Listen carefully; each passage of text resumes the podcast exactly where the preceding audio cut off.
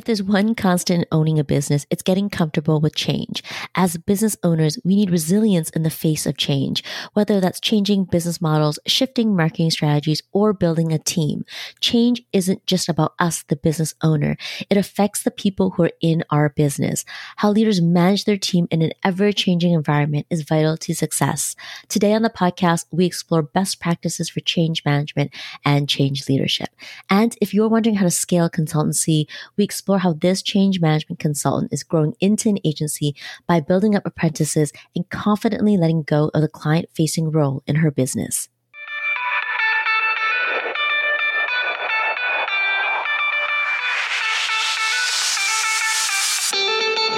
Welcome to the Small But Mighty Agency podcast. If you're a creative consultant or agency owner who wants to know what the roller coaster ride really looks like to grow your business from one to many, you're in the right place. My guest and I pull back the curtains on the realities of growing and running agencies of different sizes and what it takes to build a team. And if you're anything like me, you want more than the highlight reel.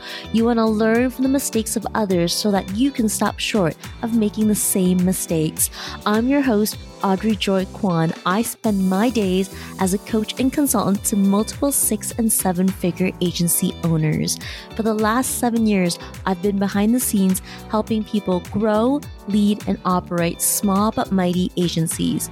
Here at the Small but Mighty Agency podcast, we'll uncover what works and equally as important, what didn't work to get these business owners to where they are today. Hey, welcome back to the Small But Mighty Agency podcast. Today we're speaking to Kate. She's the owner of Helios Consulting, a company that supports businesses through change management and leadership. We've seen businesses go through a lot of change in the last few years. Some businesses have thrived and some have had to take a step back. Any business owner has gone through or will go through change that affects the team. Today, we're going to explore ways to approach change as a leader. Before we get into the details, Kate, tell us about how you got into the business of change management. Well, I always say I didn't pick change, change picked me. And it was really just as a result of how I was raised. We were raised um, by a single father in the North, and he worked in a jail. So being a public servant meant that we had to oftentimes advocate for the things that we needed in our family in order to afford childcare and in order to afford, you know, basic necessities in some cases. And so as a result of my upbringing, I found myself in a lot of situations where I was lending my voice to a cause to drive sustainable change in whatever area, whether that was um, in the labor movement, whether that was in the workforce, whether that was for you know being a student and not having a basketball coach because of budget cuts so in the end, what ended up really just happening was I became a one person advocacy and eventually found out about this practice called change management. And here we are. Change management and change leadership are related but different scopes of work. Tell us more about the difference. Change management is the toolkit. It's the ability to go through and find ways to methodically help people go through change. When you think of change leadership, we're leaning into social and emotional intelligence to take the tools of artistry and truly paint a picture that people can commit to, to fall in line with not to suggest that people who only practice in the space of change management have no social and emotional intelligence. That's not what I'm saying. What I'm saying is that we don't necessarily always follow the guidelines or the rules when it comes to change leadership because it's about leading people, not about managing people. And those are two very different things. What is your definition of managing people versus leading people? I think when we manage people, we use systems, processes, and tools. We check boxes.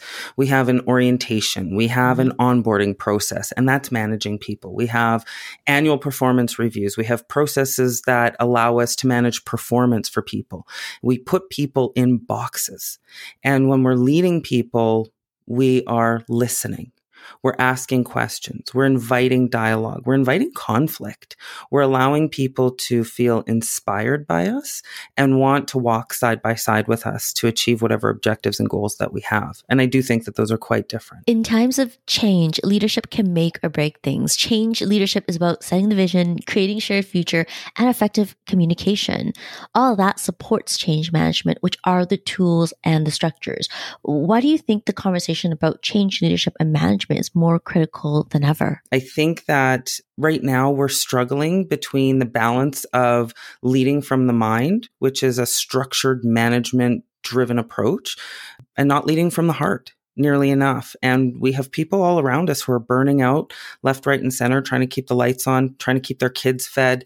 And I think that leadership is all about heart. It is about putting your own orientation, your own self orientation below the needs of the greater good and the collective. And I think that right now people are looking to have leaders who are passionate and who are loving. And we're not seeing that. People are dim when it comes to leading from the heart. And they're leading predominantly from the brain because they're trying to solve problems that they've never experienced before. I resonate with the concept of servant leadership, and that's a belief that it's a privilege to serve my team as a leader. Servant leadership requires understanding my team's needs, what motivates them, and availability, coach, and develop their skills. It's also emotional intelligence and empathy. How do you think we get more of these skill sets into people's minds? Minds and hearts? Yeah, I think, you know, number one, I think is that we need to lead by example. I think leaders need to lean into that and they need to be prepared to show and demonstrate those behaviors. Um, in other ways, you know, you see organizations who launch corporate strategies and online training programs to help people with that. And, and I've seen that before. We've been a part of that. We had one organization in Canada, a national level organization. We've delivered our resilient leader program, I think 13 or 14 times. And we're talking to frontline folks who work in warehouses to build that resiliency within their workforce and their population. So I think really, there's no real quick answer, but I think really what it comes comes down to is first and foremost recognizing where you have a deficiency in those spaces and then looking to close that gap by customizing and and meeting the needs of what the people in the organization need. What are some tools or important factors that leaders need to take into consideration with change leadership and management? You know, a lot of organizations like to do pulse surveys, and using the feedback from those surveys is a really effective way to to understand what the need is. And so I think, you know, if we dial this back right to change and change leadership and how you would even diagnose that a change needs to happen, it's looking at the why and the why now. Why are we doing this and why are we doing it now? Um, we call these the big five in our diagnostic toolkit. Um, having a solid vision that people can link into, and then looking at um, the current state to the future state. Like, where are we right now and where do we want to go? Because that gives you your roadmap. It tells you what the gap in your organization is from a resiliency perspective. Looking at impact, the impact analysis, understanding how if I implement this, what's the change that is going to happen and what's the ripple effect, and being ready for that that, right? I always say that when we do a, a communication or when we have a workshop and we're encouraging people to grow in a different way, um, we're, we're, we're throwing the first stone into the water and we're going to get one of three responses. It's going to be a ripple, a wave, or a tsunami. And we need to be able to deal with either one of those things as it comes. And really looking at the stakeholders and identifying and analyzing who's, who's on first and, you know, understanding where people are coming from and where they might go. Uh, what was their change history look like? Where are they in terms of their own resiliency journey in a personal perspective? And then the last one is a readiness assessment. How ready are you to activate that change to help build that resiliency in your organization, making sure that you're investing in the right spots? Kate, I took notes as you were going through the details. For our listeners who might not have a pen, let me recap. Number one is understanding why or why now. Two is having a solid vision. Three is clarity on the current state to the future state. Four is an impact analysis, or in other words, understanding the ripple effect across the organization. Five is a readiness assessment. Kate, thanks for sharing the method you would take someone through. Speaking of methods, off air, you had shared your method for growing your team through apprenticeship. Tell us more about that. Absolutely. Yeah. I love I love the term apprenticeship because it speaks to the fact that I'm taking somebody who has knowledge of something and we're applying that knowledge in a very controlled and safe environment. Um, psychological safety is one of the most important components of my team, making sure that my apprentices and the folks who are working on my team feel secure and safe in everything that they do and all of those client interactions is very important to me. And so how we do it is, you know, we could go out and we could source change people. They're a dime a dozen. They're everywhere. And um, folks are looking for work. But I don't want somebody who just has a methodology to come in and apply a methodology. I want a change leader. And so the two people who I have currently in my apprenticeship are actually not career change people. Neither one of them have a, a change certification, but they have what we call and I'm doing air quotes, it. And I can't tell you what it is. All I know is that when I see it, when I meet it, I want it. And because those are the people who have social and emotional intelligence, they can execute a checklist. I can build a strategy and tell them how to go out and engage with the client. But if they have the social and emotional skills to be able to meet the needs of our clients in a way that hits the standard of what my expectations are, that's what matters the most. And so we bring these folks in and we put them in a very comfortable spot where I'm building the strategy with them. I'm giving them the keys to the convertible and I'm saying, okay, you can take it around the block. It's not a standard. You should be able to drive it. Come back when you've gone around the block and let's talk about how it felt, what the reactions were from the client, what you felt like. Are there any ends that we need to tie up how can i help you and so with apprenticeship what happens is it allows me to kind of step back where the client isn't having to pay a senior partner rate for all of the work. They're getting somebody who's being apprenticed through, who has great social and emotional skills. And in, in, in addition to that, it allows people to have autonomy, which I think is a very key piece to motivation and helping drive people through success. Did you know that I have a coaching program called the Mighty Pod Model? In the high touch program, we help our clients go from solopreneur to an agency owner so they can gain more freedom by having a service business where client work isn't dependent on them to scale. Maybe you started as a solopreneur with zero people in your business. Eventually, you bring in an assistant and contractors, but you continue to hold on to the strategy and direct communication with your clients. Before you know it, you're at capacity. So, what happens if you want to grow bigger? Meet the Mighty Pod model. The Mighty Pod model isn't just a business model. It's a high touch coaching program that helps you go from solopreneur to agency owner with a profitable, streamlined, and strategic roadmap. If you're feeling like the bottleneck in your business, download our free Mighty Pod Model cheat sheet. Go to audreyjoykwan.com forward slash free resources. That's A U D R E Y J O Y K W A N dot com forward slash free resources or click the link in the show notes right there in your podcast app to get the free Mighty Pod Model cheat sheet. Back to the show. Bringing apprentices into your business is a way of building an agency.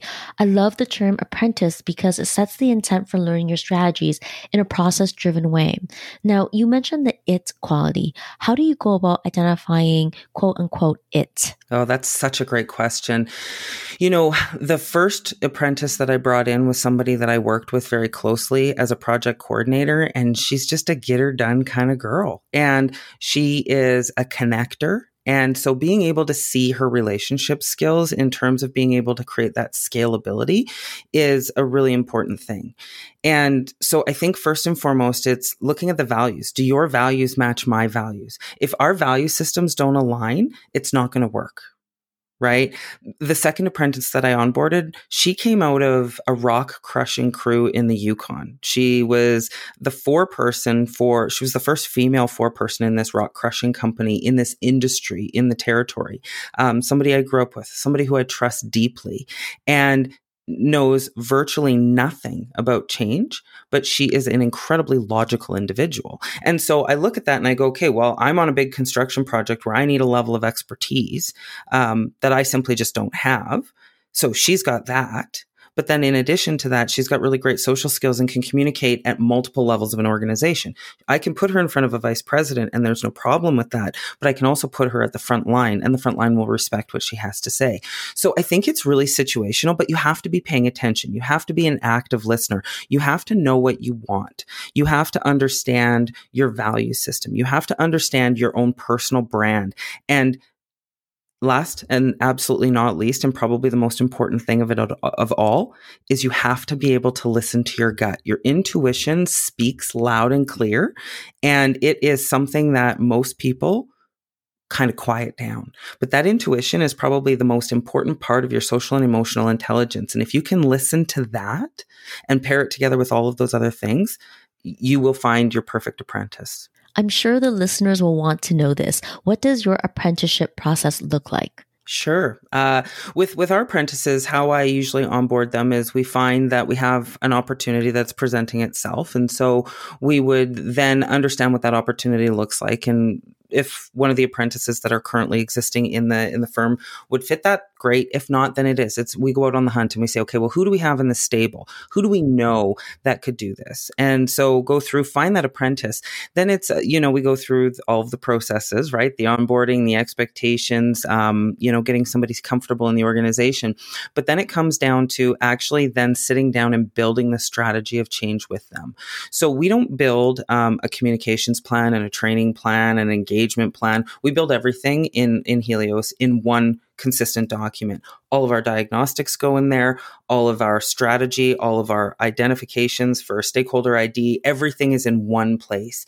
And so, how I do it with my apprentices is I go through and I actually work with them to scope what the strategy should look like. So, tell me what you think. So, it's quite a collaborative exercise. But then from that point, what we do is we then build it out. They go forward, and this freaks a lot of people out. But I put them as the consultant in front of the client, and I say, go and have the conversation on stakeholder management. Sometimes, you know, I'll go in and I'll do warm kickoffs and I'll do a couple of meetings and set some expectations, add a little bit of flair, and then um, bow out. So it all depends on the on the individual and their level of comfort then what happens is I have weekly strategy sessions on every client file with my apprentices. I am on speed dial. So if something goes sideways, if they need a review on something, I will drop everything to serve them because one of my number one sayings that I say over and over and over again, and I live into this, is if service is beneath you, then leadership is beyond you. Mm. Without a team of people to serve, you don't exist. Yeah.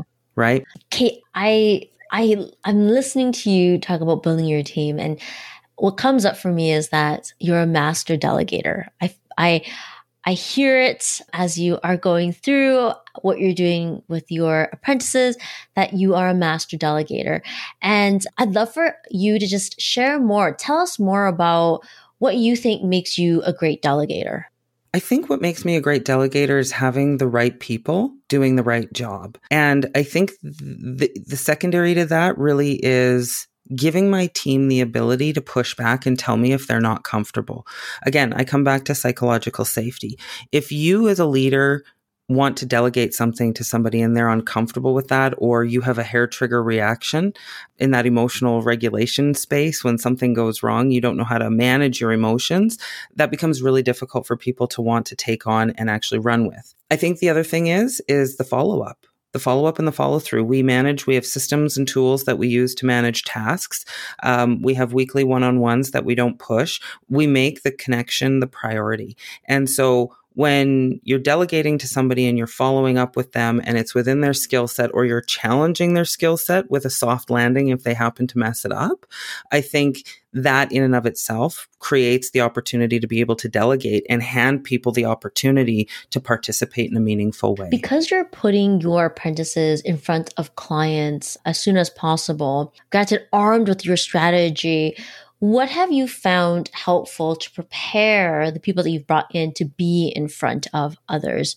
I think one of the things that we do really well is we meet with the client together and we they see me interact with the client and I set the tone in terms of how the relationship will be. We're a very relationship driven company. I mean, we're purpose over profit every single day because relationships really are what make change happen. And they're the sustainment for our society. Without relationships, we're nothing. And and so when I go in and I set the tone and I create that introduction and, you know, maybe crack a joke or, you know, drop a funny line or put a meme on a slide that really loosens everybody up and allows people to just be human, that really sets the tone for the apprentice to be able to go in there and have meaningful dialogue and forge their own relationship. And that's the other thing that I also encourage my apprentices. I don't expect them to be me. I don't want them to be me. I want them to be them and deliver an outstanding, excellent service every single time a client comes into interaction with them. That's what I want. Kate, thanks for joining us on the conversation about change management and giving us a look into an apprenticeship in your business. Before we wrap up here, tell us where people can find you. Listeners can find me on LinkedIn, Kate D'Annunzio. I think I'll probably be the only one that you'll find there. And of course, folks can always go over to heliosconsulting.ca. Our podcast is there. We have a lot of different blog articles that folks can lean into to learn more about uh, tips and tools for resiliency. And uh, we're always happy to receive feedback and hear from folks. Thank you so much. Thank you. Hey there, thanks for hanging out with me at the Small But Mighty Agency podcast. If you enjoyed this episode, it would mean the world to me if you hit the follow or subscribe button in your podcast app and share it with a friend. I'll see you on the next one.